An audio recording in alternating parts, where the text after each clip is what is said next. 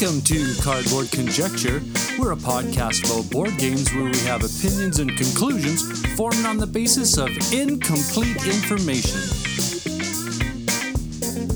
This episode of Cardboard Conjecture is brought to you by these great Saskatoon businesses Amazing Stories Comics on 8th Street, Dragon's Den Games on 8th Street, and Breakout Escape Rooms on Faithful Avenue.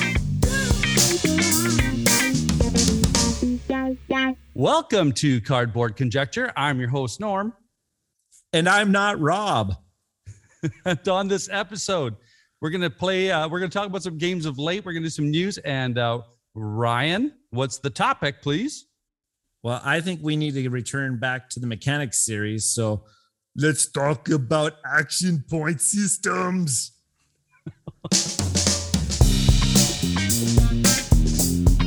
Cardboard Conjecture is proudly sponsored by Amazing Stories Comics on 8th Street in Saskatoon.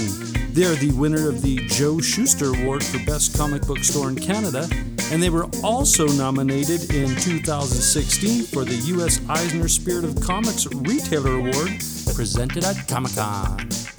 Amazing Stories' amazing collection of comic books, board games, puzzles, and collectibles can be found in their store or on their new online website.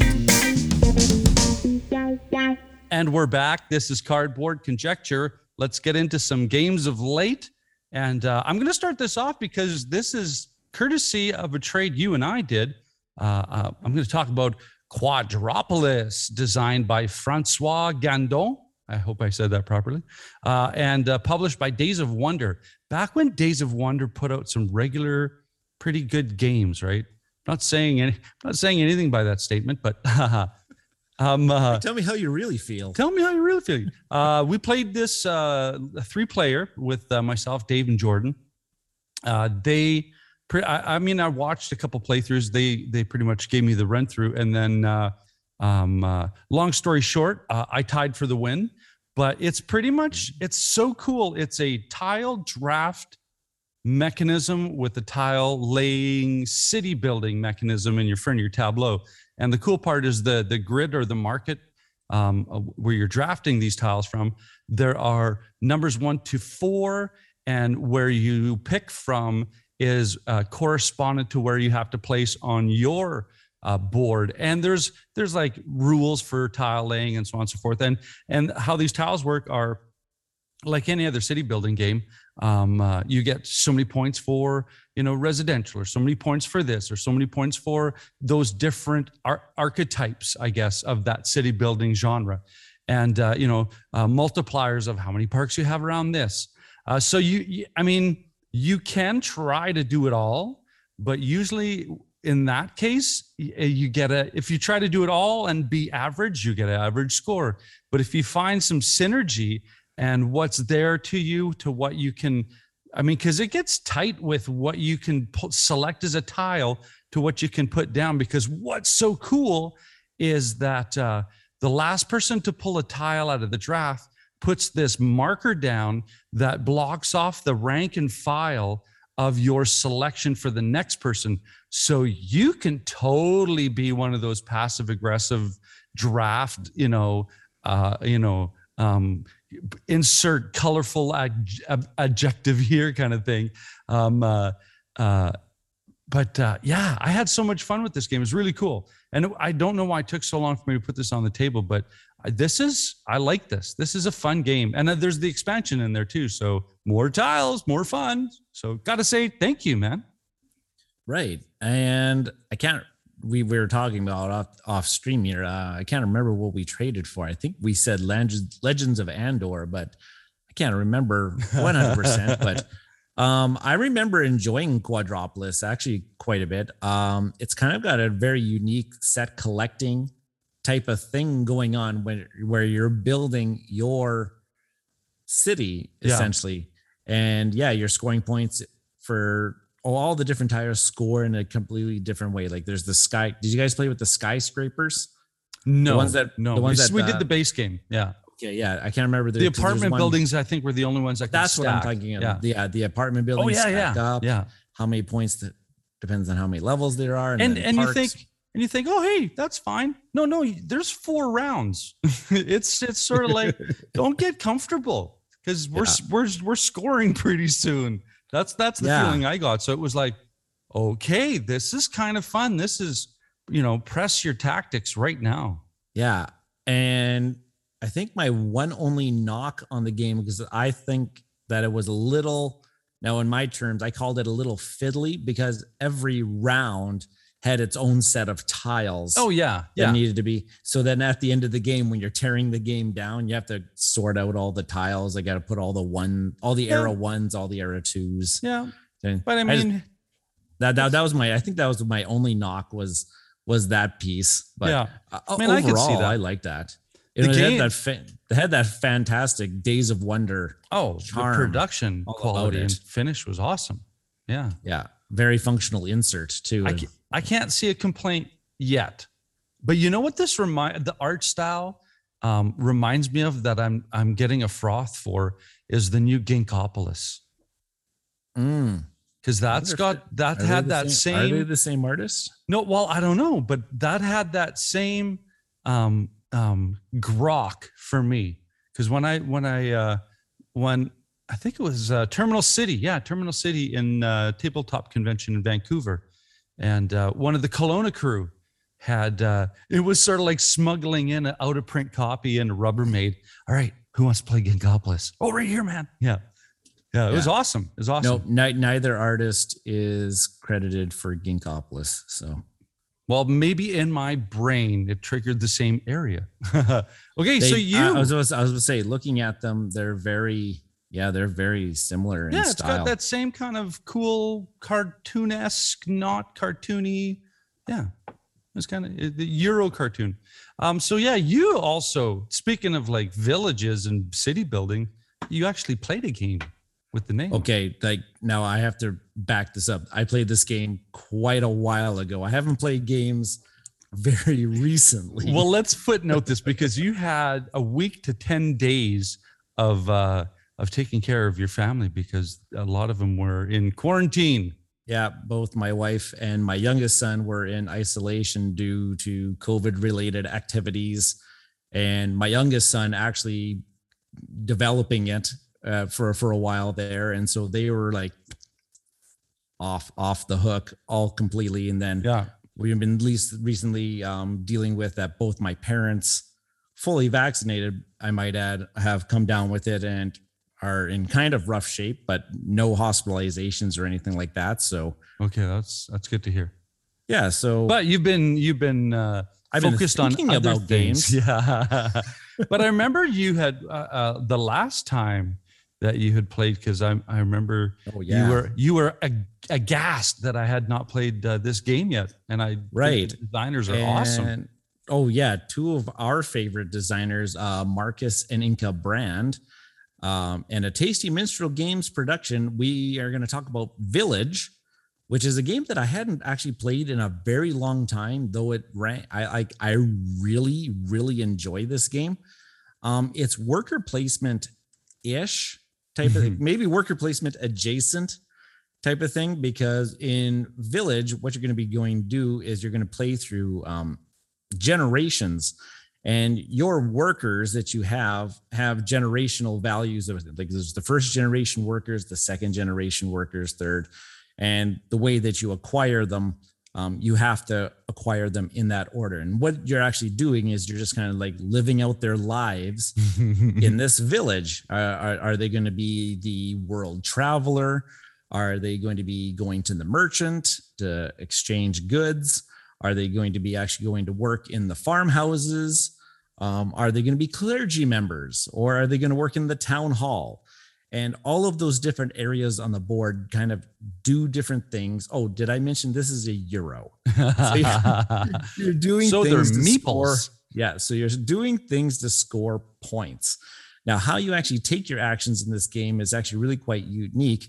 Is that all of those areas are populated with these cubes, and like a good euro, these cubes actually represent something, but I don't know what they actually represent. They're just like the orange cubes, the green cubes. They're like knowledge and willpower and s- s- stuff. I I I I we Stuff. tracks, Stuff. Euro tracks. yeah. And so to take an action in this game, you pick up a cube from one of these areas and then you carry out that area's action. Now, the really cool thing about this is that most of the actions you can spend these cubes that you've acquired on previous turns. Mhm. Um, spend two cubes to do the particular action. Or you can actually hire one of your generational workers into that area. And now you can spend, instead of cubes, because I may might not have those cubes, I can spend time. And so that person uh, does some time Oh, that's to right. produce the or go traveling or do this or that and then you have this little time track that goes around your own little player board which is kind of like your own little homestead that Yeah. you can also take actions on and if this time marker goes all the way around well then one of your workers has put in their time in this world and they pass on That's and there's right. a little That's and right. depending on where that worker is actually working out on the board, um, when they pass on, they can actually fill up the village chronicle. And the more people that you get into this chronicle is actually worth more points at the end of the game. And it's actually progressively more points, but there's only limited spaces for um, each area of the village in this chronicle. Now, if of a, if, a, course. if a particular area is already filled up in the chronicle and your generational worker passes on, well, then they just kind of go to the, the unmarked graves off to the side of the board. oh, those heroes. Yeah. And then this also uh, is the time marker of the game is once all the spots in the village chronicle are filled, the game is over at the end of that round. Or if the um, all the unmarked graves are filled up at the end of that round, then the game is over. So eventually, in every action in this game costs some sort of amount of time in order to do. It's really, really good. It was the Kennerspiel uh, winner in, I want to say 2012. So it actually won that German enthusiast game of the year. Yeah. And this one stands up to the test of time. Uh, Well, we what- really enjoyed it again. Sorry, you. were- I thought you were going to say. No, something. it's gonna. s- I'm just gonna go. What year? And I'm like, I can look that up as you're talking. This Mm-hmm. is uh, where are we here? To 2011. Oh, 2011. So right around there. So we're Wow. at 10 years old. This is Kenner this is like a relic. And so yeah, we played the base game a few times just because we really, really enjoyed it. Yeah. Um, and then we I also own the two expansions to it. There's the inn expansion, which adds another location to the board. It's the, it's the town inn. The, the beer is a resource. Of course, Yeah. I like that. And then there's the port expansion, which replaces the um, world traveling spot with an actual like uh, like a sea adventure spot to kind of go out. And again, it, it- that one's a little bit more complicated. Uh, I'll always want to play with the inn. The port does add a lot of a lot of complexity to that area um, of the game because then you also have your own ship that you have to manage, and you have to have a captain on your ship. and- Oh, well, yeah, it's it adds a lot. as far as the thematicness goes, I'm looking at some of these pictures, and one of the pictures has back to this what you said about the expiring has a picture of grave lots where you lay your meeple down in the grave. Oh, right. Yeah, yeah. It's like, whoa, whoa, whoa, whoa. It's Yeah, not yeah. just put him to the side. It's no, you have to put him in the ground. yeah, yeah, right, and right next to the uh, Oh, the, man. the cathedral, the church Okay. area. And and here's the neat, neat part with the church action because what you're wanting to do is you want to have majority majority in the clergy, and so whenever you take that action, you put your meeple into a bag, and at the end of every round, you will blindly draw people out of here, and there's randoms Yeah. in there as well that kind of clog up the bag. But if you have gold, you can buy your way into the church and get your guys positioned in there too. So there's a little bit of No, because the church never did anything like that in the Middle Ages. No, they never. No. They never sold any kind of you know promissory notes and So- stuff. It was kind of neat. I I really enjoy Village. If you ever want to play this and we're able to get together Yeah. again, I'll bring this one out. It and the play time is really really quick. At two players, we're playing a game in like half an hour to 45 minutes. Well, it says 60 to 90 minutes. So if you know the game, yeah, I could easily see yeah, that. if you know the game and you're not just taking actions to draw out the length of the game, which happens actually tend uh, can tend to happen yeah. every now and then. But Cool. yeah, Village, Markus and Inka brand. The the brands are a unique mind in the game design world. Well, right Oh. now most of their attention is mostly generated to those uh the, The exit, exit, the yeah. game series. They're they're they're churning those out like like hotcakes. They- You can't keep up with demand. Well, they're, I mean, they're, they're, their brains from a creative point of view. It's just like humming like a Porsche engine. Yeah. Because there's the other one that you introduced me to that I really enjoy was um Mur- Murano. Murano. That was a good That, one too. yeah, totally. And they, uh, yeah, they have just such a unique approach to mechanisms and thematic, you know, relationships. Um, you know what? Before we round this part out, um, we need to uh, draw because we had mentioned that you were that you haven't played a game in a while, um, and uh, and last episode, um, as you had mentioned in the intro, uh, somebody uh, somebody last second. Uh, as I said, I called an audible at the line of scrimmage and uh, brought in Rob from the Meeple Dungeon. And so, thank you uh, once again. Thank you, thank you, thank you, Rob. Um, yeah, uh, absolutely. He had big shoes to fill, and no, I'm just kidding. You, you guys, you guys knocked it out of the park there. I wasn't expecting okay, so um, that what, what what that episode was going to entail, Well, or if, and if he there was was like- even going to be an episode. yeah, he was like, uh, "So what do you want to do?" And well, it's our review segment. He goes, "Okay." So I sent him our our structure and our format, kind of that, that recipe list that we have, and he's like, "Okay, I could do this." I'm like, "Okay, let's do this then." Yeah. So Rob, Rob's a natural at this podcasting. and the stuff and that ju- they're they're doing is awesome. Right. So pause this episode and make sure that you go and try to find the Meeple Dungeon podcast. Right now, I listen to them on the Podbean um, app. He's been having a little bit of troubles trying to get it onto the Apple and Google podcast, but just download the Podbean app just Yeah. for the Meeple Dungeon podcast because him and Well, and we're him- on there too, so you know. Oh, right, right. That's where we're. That's where we're hosted through. Maybe our listeners actually listen to us on Podbean. I have, have you no know, I have no idea. I don't even know who's listening. This episode of Cardboard Conjecture is proudly sponsored by Dragon's Den Games, located in the Louis VIII Mall on 8th Street in Saskatoon. Swing by Dragon's Den Games and let Darren, Al, and the awesome staff help you out in search for great board games, role playing games, miniature systems, and all of the related accessories. Be a part of their gaming communities that have scheduled events in their great gaming area. Dragon's Den Games, Louis VIII Mall on 8th Street in Saskatoon. You're listening to Cardboard Conjecture. Ryan, you have uh, two items on the news list, and one of them, uh, yeah, go ahead. This is I, this is pulling my attention, and I'm not a big.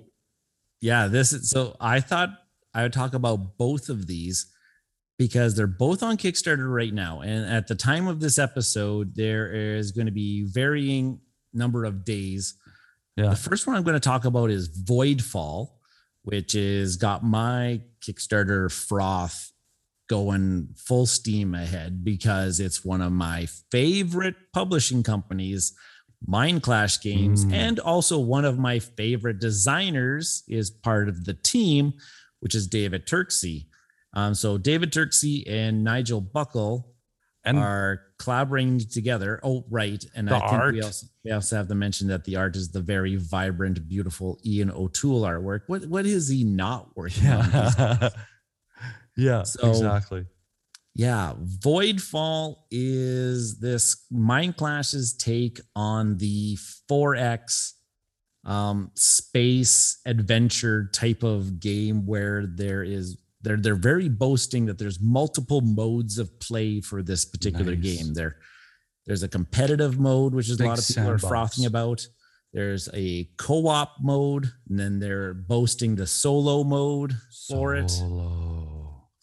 And yeah, I was just listening to a couple podcasts just before this about this type of game. And this is everything you would expect from a Mindclash game, as Yeah. in it's got a lot of moving parts, Yeah. a lot of moving bits. It's going to be very complex, but there's going to be oh so satisfying gameplay, I think, in here. Um, yeah, you are developing technologies, you are going across the the map, which is all a bunch of these hex tiles, This trying to conquer. Gorgeous. Yeah, you're trying to conquer, and Oh. sure you're just trying to. Um, the big part about this game is that you have agenda cards, which are kind of like maybe like a contract or just Yeah. a goal that you want to try to do. And you're trying to acquire maybe multiple of these to try because that's going to be your main. Uh-huh. Uh, it's, it's a euro.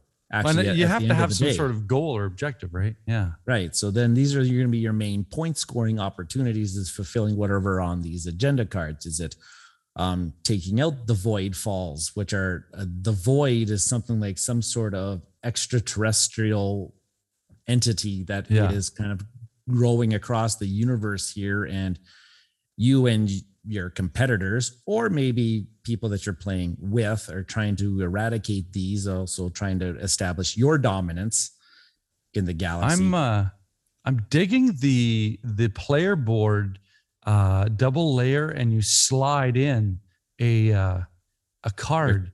yeah, your the, the, the faction sheet. Yeah, that Slide looks in the faction sheet because really your faction cool. sheet. Now I think the base game here, I think the faction sheet, like the tech trees on the one side, are all the same. Like as you progress up, you Yeah. unlock actions and bonuses.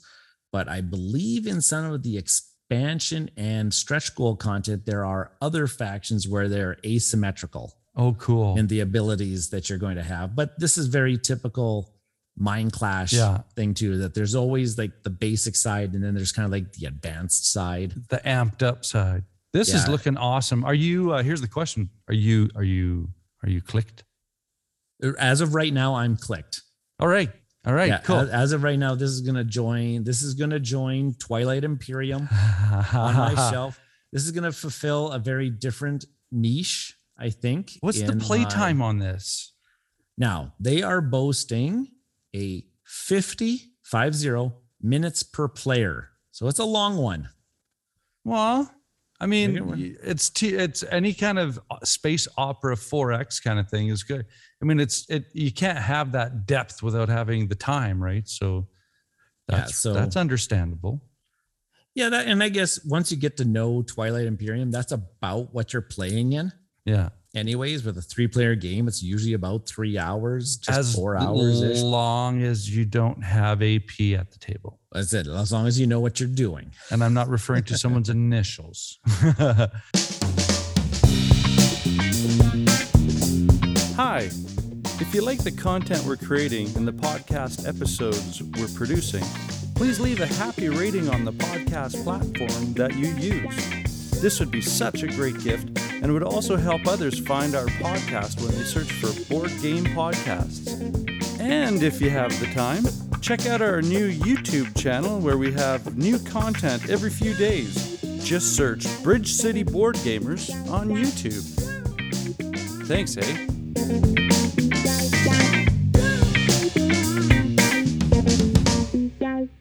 Cool. Uh-huh. What's the uh, so what's the next one here? Ah, so the next one is also a space 4X game that's on Kickstarter. And this one's called Oh. Fractal Beyond the Void. This is looking cool. and they are boasting a 30 minute per player time and is, and is advertising that they're going to redefine the 4x genre with a compact yet intense strategy legacy campaign setting I don't know who to believe now. so this one's coming in and on the surface just if you were just to kind of glance at both projects at the same Yeah. time yeah, I'm looking at the presentation. I would say that they look very similar in style. hex. It looks like you, there's a hex tile map at the center. Yeah, you got your own player boards Player with looks like board, some some mini upgrades. Yeah. I mean, plastic ships. to have that 4X, you have to have all those engine parts in place as well. I mean, you, you it's it's not like you know we're gonna look at the the the playing system and go, hey, this is completely different. No, I mean they Yeah. all the structure I- has to be similar. Yeah, and I didn't mention that Fractal is from a game studio that I don't know very well. Board, like B O R E D, Board Game Inc. I, I don't think I've ever heard I haven't heard of these guys before. Um, with um, designers, and I'm going to butcher their names: Inker Uartari, Bernardo Rippi, Romain Lesiak, and Jan Hilary and art is by a Tom Lopez. Like now, this one Yeah. does look fantastic as well. Well, there's The a art style here. Yeah, apparently there's a core demo on Tabletop Simulator. Mhm. But what really is drawing me into this one is that the legacy. Yeah, I just scrolled into that. yeah, I just So. scrolled into that part and it's like, oh yeah, there's a long story to be had here. So they're also boasting that this is highly replayable. Um, the campaign is a hundred page hardcover book with 25 custom scenarios. And and then if you also get because there's different pledge levels, like you can just get the core game Yeah. box and then you could buy the camp. Now the camp that the original game is not legacy. It's just a game. Just a But base, then yeah. you can buy just a you can buy a legacy component to the game, which is really, really, really neat. Now, if you want to play this one solo, you got to buy the Automa box that um, comes with ways that you can automate the players. okay. So if you want to play it co-op or if you want to play it solo, you have to buy these Automa bots that are What's what's your instinct on this? Okay, so it's Um, a it's a it's a company that you're not familiar with, designers you're not familiar with, games system you you're familiar like you've played 4X before. So what's Yeah, we your Kickstarter boards, instinct? We got, we got tech trees.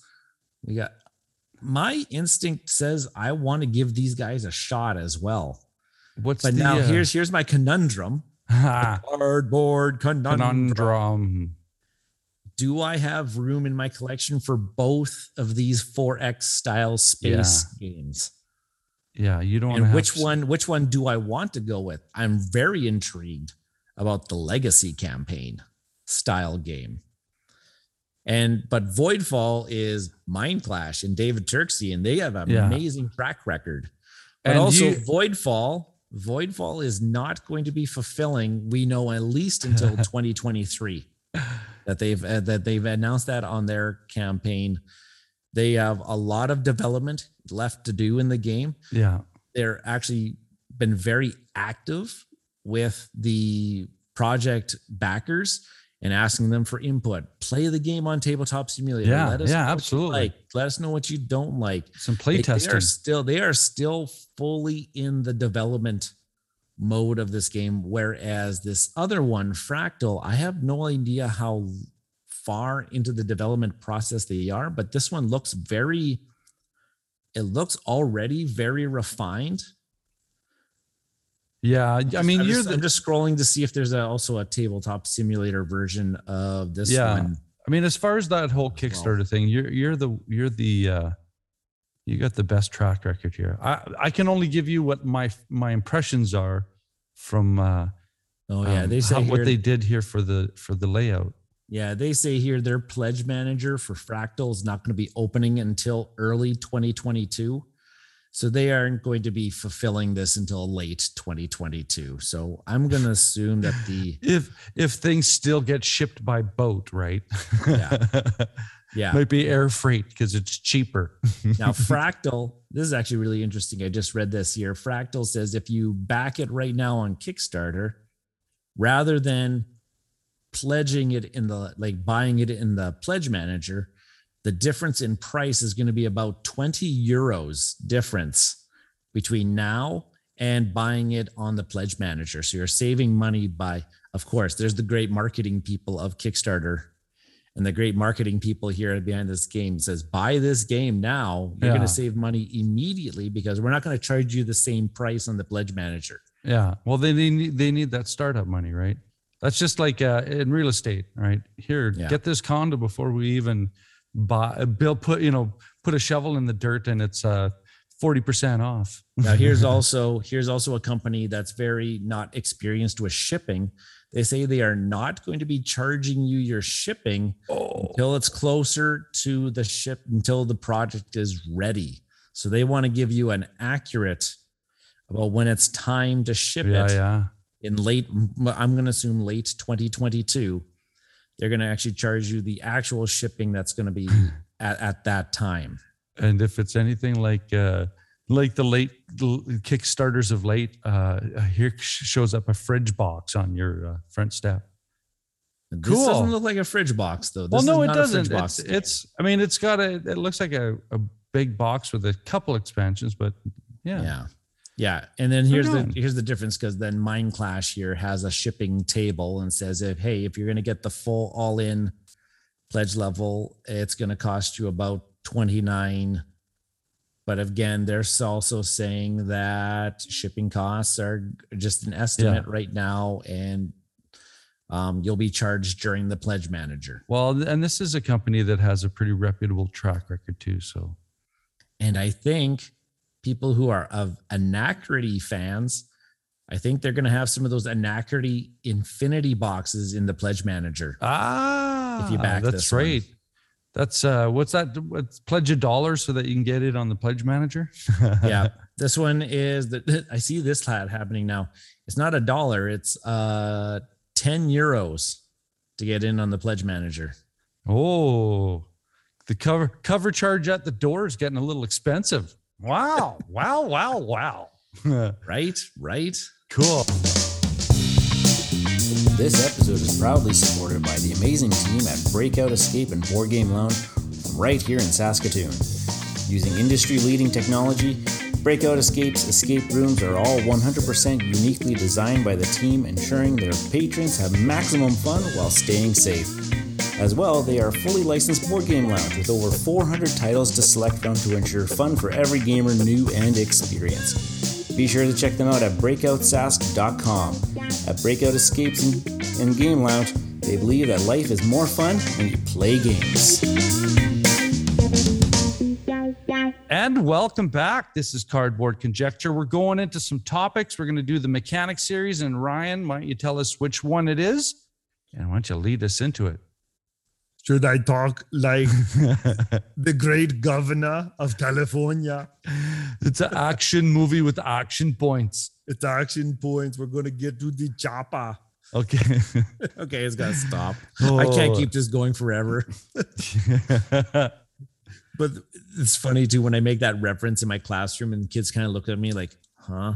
What's going on right now? yeah. Yeah. Okay. Um, yeah, we tossed we tossed this idea back and forth a little while. So we thought we were talking about action points.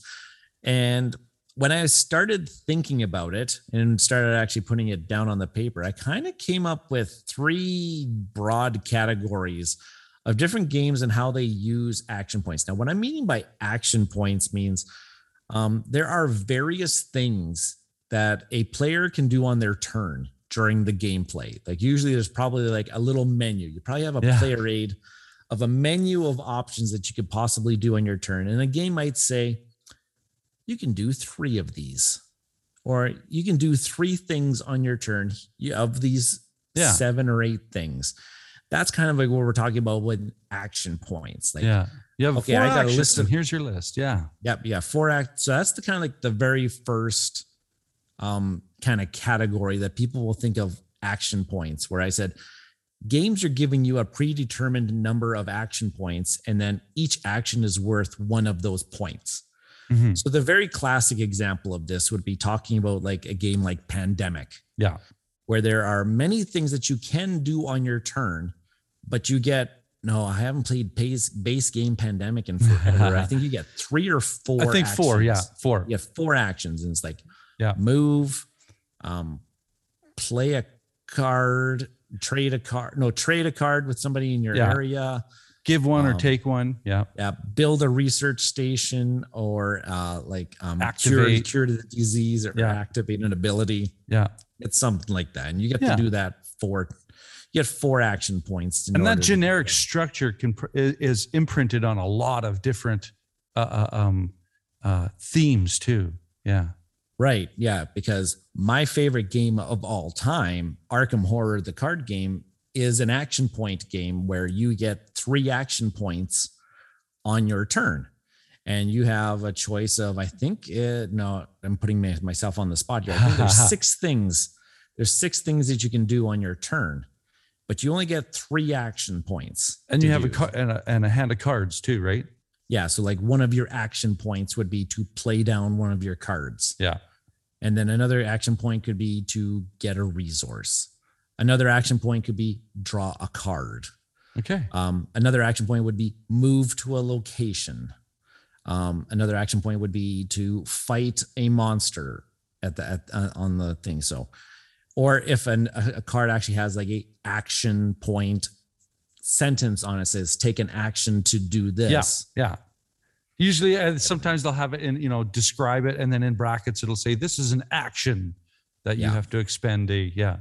Yeah, so Cool. it's essentially taking up one of your action slots, and a lot, lot of these games too will have things built into the system that are they always advertise them as the free actions. Like Yeah. this is something you can do on your turn that doesn't take up one of your action points, like trade resources Or sell a product or buy a or product sell something, yeah. fulfill a contract, Yeah. Type of thing. Like sometimes, sometimes A now, minor, the yeah. game. Yeah. oh minor actions Yeah. major actions minor Yeah. actions type of thing so um descent journeys in the dark descent legends of the dark is an action point game you get three i think it's three actions hmm on your turn and yeah what, what can you do you can move you can fight interact with an object or open a door Yeah. um, different things that you can do. You can spend your action points to do Yeah. those. Um, another one, and uh, you, you you can jump in with anything. Yeah. that- Well, that I was thinking run through your archetypes and then we can just start like picking some Oh. of our favorite games and then just apply them to these uh these these identifiers that you put into place. Yeah. Okay, so the second one that I think of um, is almost like the very first one. Games give you a predetermined number of action points, but now the actions themselves cost a variable amount of those Yeah. action points. Um, and the classic one of this is a game that I really enjoy is called Tikal. And that's a, oh, now I'm putting myself on the spot here again. I think that's a Kramer Kiesling Yes, it is. uh, design where it's like every player on the start of your turn, you get 10 action points. But maybe going doing this certain action costs two of those movement points. Yeah. And a big thing about that game is building the temples. Yeah. And the temples, depending on which level you're building, cost that many action points in order to be able to do. So you start off with a lot of action points, but man, you can whittle them down. Well, yeah, the really bigger quite the yeah. bigger power is going to cost you more points. So you yeah, got to be bigger very actions. yeah, you got to be very diligent on how you uh, spend them.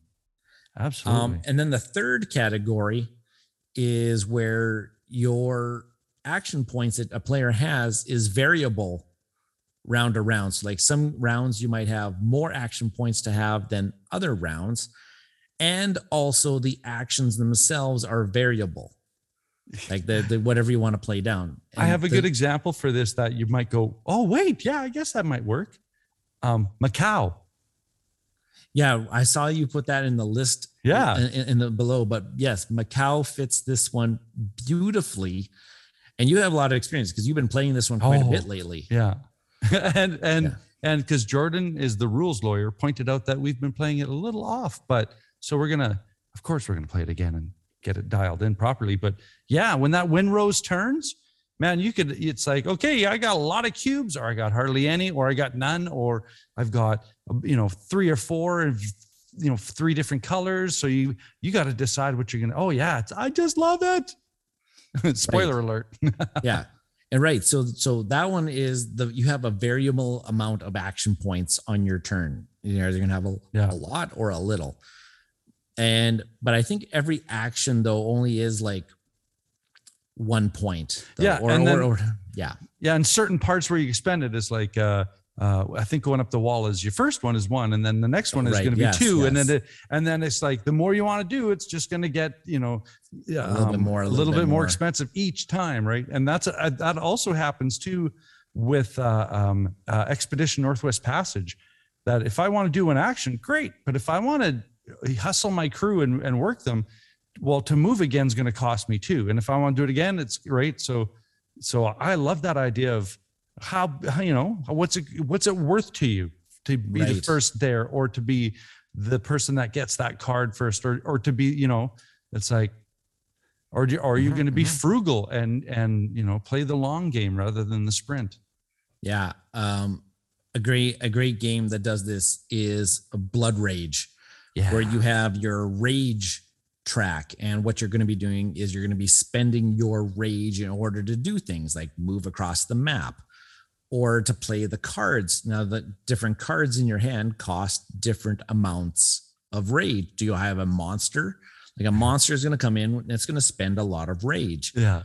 Or is it just an upgrade to one of your units? Upgrades aren't maybe like two rage or something like that but eventually the end of the round is once all the players have spent their rage and then you also have these other stats that tell you how much rage you're going to gain at the end of a round yeah so if I don't, if I haven't buffed up that stat, I'm going to be starting rounds with less rage than other people who have buffed up those stats that are going to get more action points at as the game as the game goes on. yeah So that one was a that's a really really neat one too on how they utilize their action points. See and as as we are popping this this idea together I, I started coming across the idea that that as far as a general idea as as a, a game mechanism goes it's it's it can be integrated in so many different cool ways because uh, the one I don't know where this would slide into because it's it kind of hits in the middle is Hansa Teutonica because you start off with three action points, but then how you use those action points could unlock more action points to go and do other things that integrate and synergistically connect with what you're doing in this whole network building. But yeah, that one starts off with three three action points, and then you've got five things that you can do, and one of them is to complete a road to get you know to unlock another cube to get another action point that you can use right away. So mm-hmm. yeah, I, I see, and again, I mean, they're all. I guess that would be that first one where everything is like one action point. You do this for a point. You do because there's none of them that I think are. It ta- takes two action points to do this certain thing. Right. So Yeah. I guess there are different permutations we can Yeah. do with the. It's either so. So really, there's Unlocking kind of like, more things. There Yeah. is really there's kind of like the four categories because the first choice is is the designer going to give you a predetermined number of action Yeah. points or are you going to get a variable number of Yeah. action points and then is every action worth one or are there actions that are worth Yeah. variable amounts so it's really just a combination of all of those and and I just love Hansa Teutonica by the way because it's the best Euro ever. i don't think you've ever talked about Hansa Teutonica on this no. show before No, Targi. Targi. Targi. man this is an episode that i can't mention targi in because our targi doesn't use action points no, It's it just well, worker you have one. You have one action point. I'm going there. But Yeah, um, that's not an action point game look, hey, have a look at this list because there's a, a few things on there that I, I put on like um, Gentes. You have that one, and I can't remember how they use that I action see point. I see Gentes here as yeah, I A can loose see interpretation. because okay, so the way that you take your actions in Gentes is that you have your time track at the top of the board, Yeah. and every action that you take requires some amount of time. Well, there you go. That's the value part. how right? you how you fill in your time track though is very important. yeah. Because if I fill a spot with two time, well, that spot is blocked. Then this is an action point game as I'm talking it out loud. Yeah. You're like, okay, it is exactly it- what we're saying. it is. And this would fill into the category that you'll have a variable amount of action points on your turn at the beginning of your turn. Some turns you'll have more and some turns you'll have less, depending on how you've allocated your time for the actions. If I just fill in all my time slots with one time token, yeah. I'm going to get less actions, but I'm going to get more actions in the next round. Yeah. But not as Way powerful. Yeah. Not as powerful. Power- Okay, cool. That's why. I, yeah. Okay, yeah. So yeah, no, okay. Gentes, henties, however they pronounce it, 100% an action point game. And I really like the way that they do it. And I never interpreted it See, like that. it's sneaky. So as I talked it out loud, Yeah. Yeah. So and, and another one right underneath that one that is to me is kind of similar in the way that you can get more action points is is my favorite two player game is Akrotiri. Mhm. That the more temples you build, you get more action points and more uh, right. I mean, and I think yeah. So that one would fall. I would say this falls under the predetermined, yeah, but that you're able you to have get to un- more yeah, every round. unlock them. Or as Yeah. the game progresses, your action points progress or should progress unless you're Yeah. not playing the game well. Yeah, because you'll never because as soon as you unlock, you're able to do four action points. yeah. You'll never be able to go back down to only Exactly. having three action points. You only just ever gain more. That would be kind of like a action point thresholds kind of thing. Yeah. Um, kind uh, of like a mini engine type of thing where Yeah. hey, I start off with very few action points and I'm going to get more and more as the game goes on. I have a great example of this one. And that's a game called Through the Ages. Yeah. have you heard have you played have you ever played Through the Ages? Mm, is that the Vita? No, is that Va-. Vlaada Chvátil. Vlaada Chvátil. I haven't played. I haven't played that one. I've watched a couple people playing it at a con, and uh, recognized the depth to it, and recognized how long that game would play. yeah. Full disclosure, I'll never play a physical copy of well, that's what everybody's like. again. Digital. It's like I'm going digital. Game in 25 minutes. Yeah. So that is the one where it's classic. You start off in antiquity. You don't have very many actions. Your leader is not very, you know, knowledgeable or anything like that. So you, Savvy. so you only have like maybe like three action points. And they have two different levels of action points too. You have your civil actions and you have your military actions.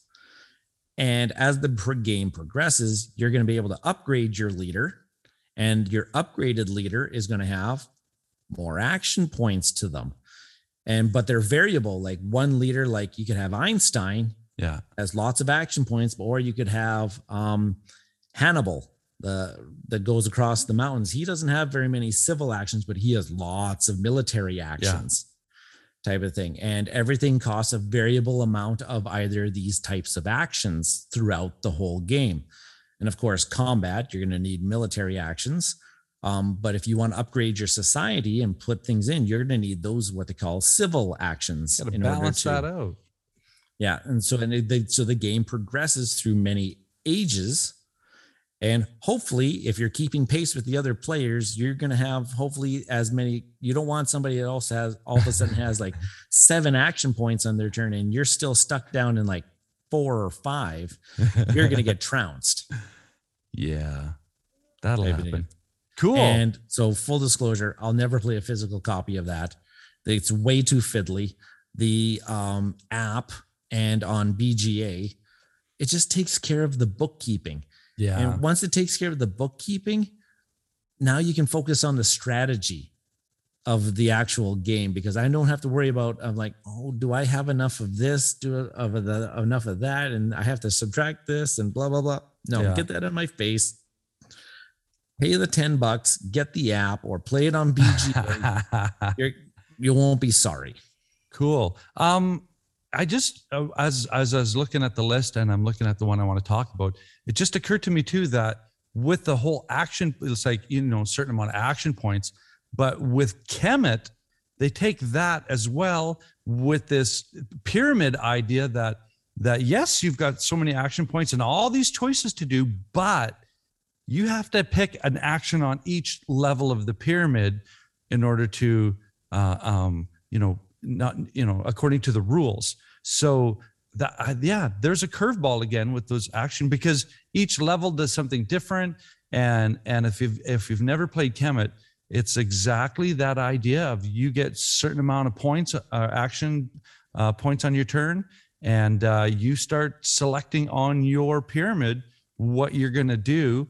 And uh, wow, talk about a crazy, crazy asymmetrical game that's point and purpose is to just go and beat the snot out of each other. And it's a race to who can get the, you know, you get a certain amount of points for a victory or you get a certain amount of points for holding up, you know, this, but it's all driven through that action point system uh, at the beginning of the game on your pyramid. And man, right. I got got to get this game back to the table. I love this game. Right. I've, i think I've only played this once or twice with you. I'm trying to remember exactly how that action point. Oh. But you're right. I do remember that certain things cost only like one action point to do.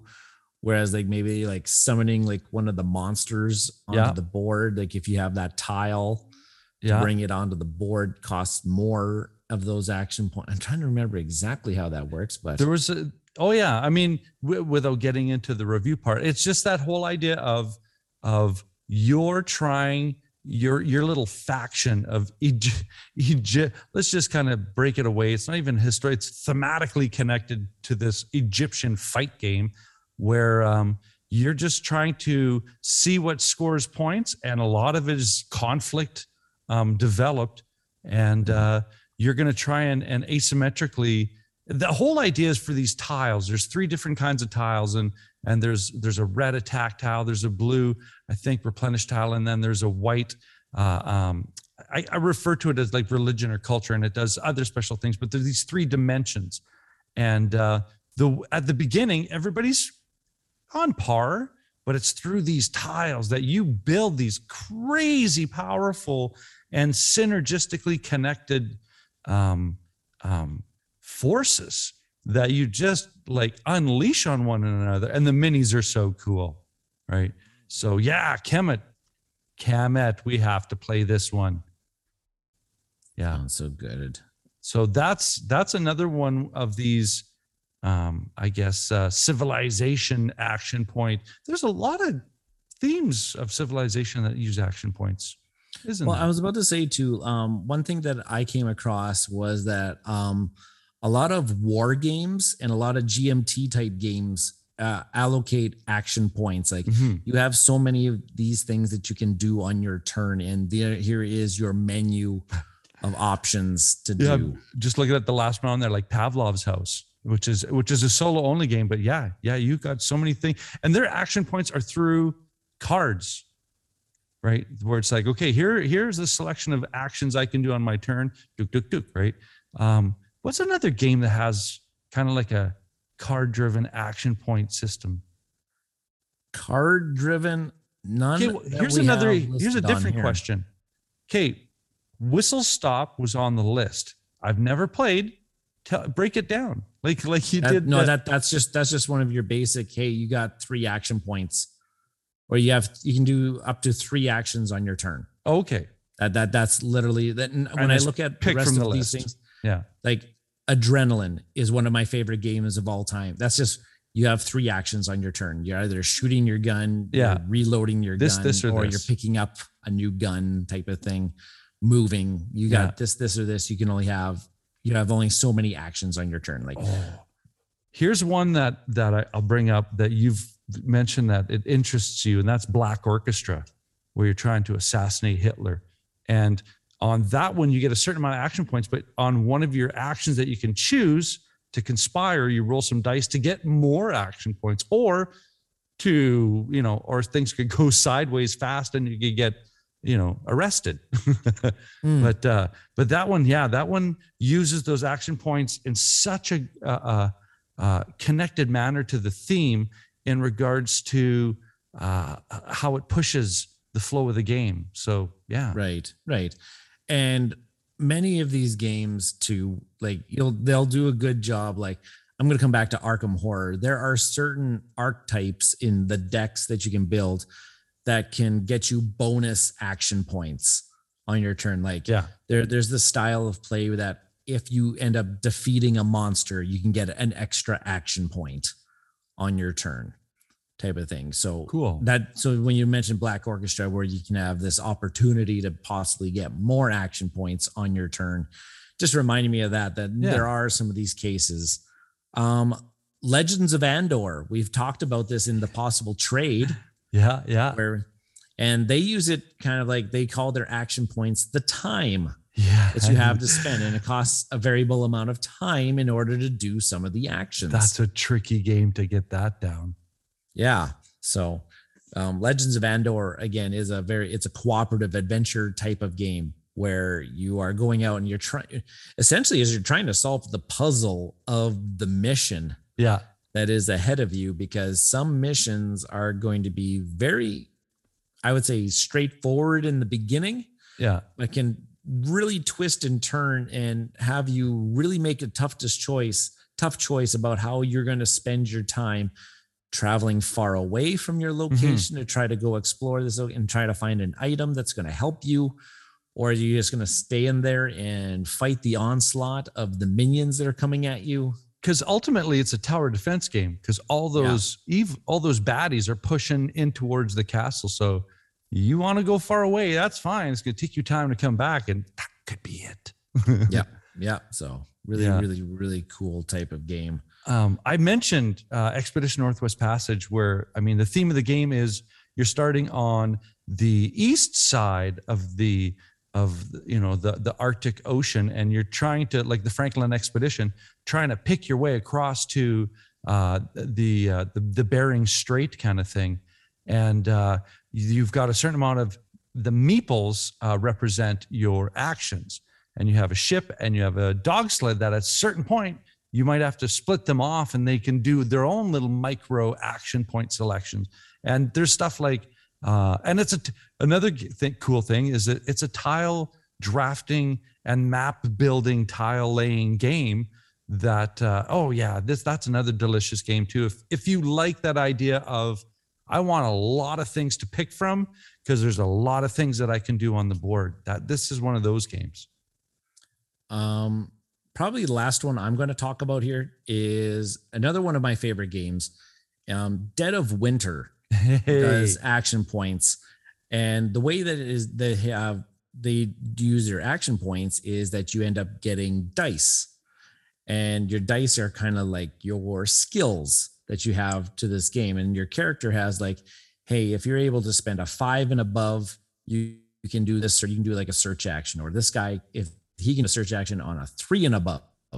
yeah And the way that you start, you start off with a base mm-hmm. number of dice because you control, I think, like one or two characters. yeah But as you go through the game, you might encounter more characters and they might join your party.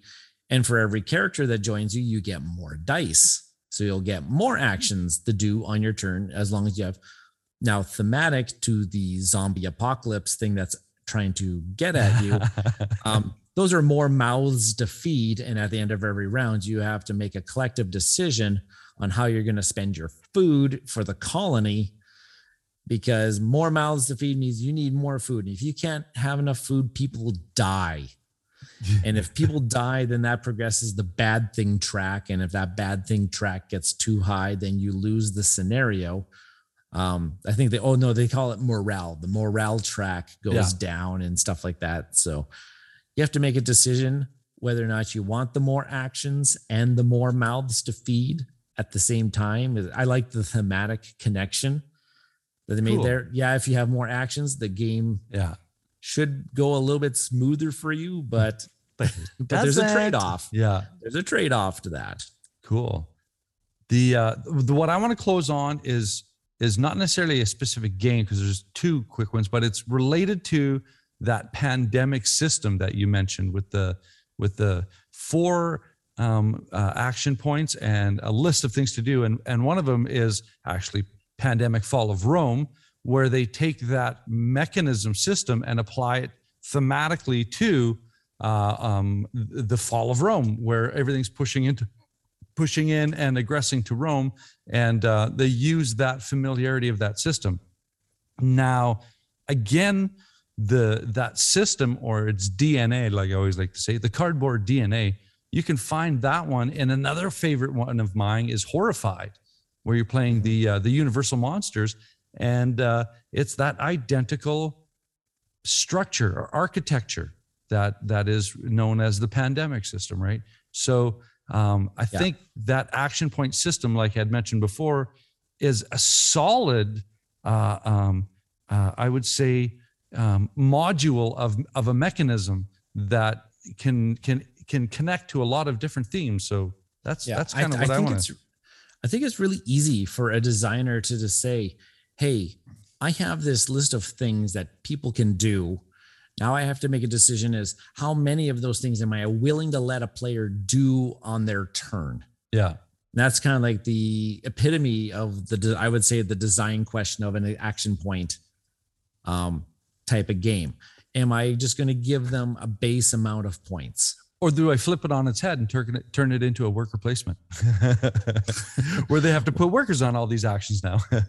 Right. I, I yeah, essentially like Stone Age could be a variable action point system. I've got my war set of workers, and Yeah. oh, if I if I really want a good chance of getting some gold, yeah. I got to spend more action points towards. uh There we go. Stone Age. We just decided. Stone Hey, Age an action point. points is an action Because point. the game. meeples are the actions. Yeah. How many action points are you willing to give up in order to get a better chance? See, that one is not actually just giving you the actions, it's just increasing the chance of getting something. Yeah. Because that's just the big old dice rolling schmaz. right on. You I know really want to see I really want to see games do more things like the Blood Rage and the Through the Ages, where you have the variable amount of action points turn to turn, yeah. and that everything that you do costs variable amount of action points. I want to see that done more. And as you're saying that, in my head, I'm thinking, I want to play Macao right now. and you were a poet and didn't even know it. Oh, oh wow. Cool. Well, you know what? I think you did a, a successful uh, work towards explaining this action point thing. And I think we we knocked out a whole bunch of really cool games. And, I, and I'm kind of sad because I just want to play them now. Right? Yeah. through the ages, you just play through the app though. Don't Ah, ever there we play go. the physical copy. Don't even don't even bother. Don't I'm don't kidding. even don't even bother. uh so but uh but we're going to bother by saying uh, and uh, and appreciating you for listening to uh, what we got gots to say about board games and that being said i'm your host norm And I've been Ryan. and we'll catch you later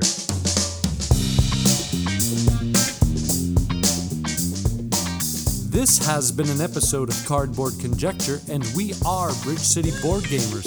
And you can find us on Facebook at Bridge City Board Gamers Saskatoon. You can find us on YouTube, Bridge City Board Gamers. We are also on Twitter at BC Board Gamers. And of course, Board Game Geek Guild number 3039.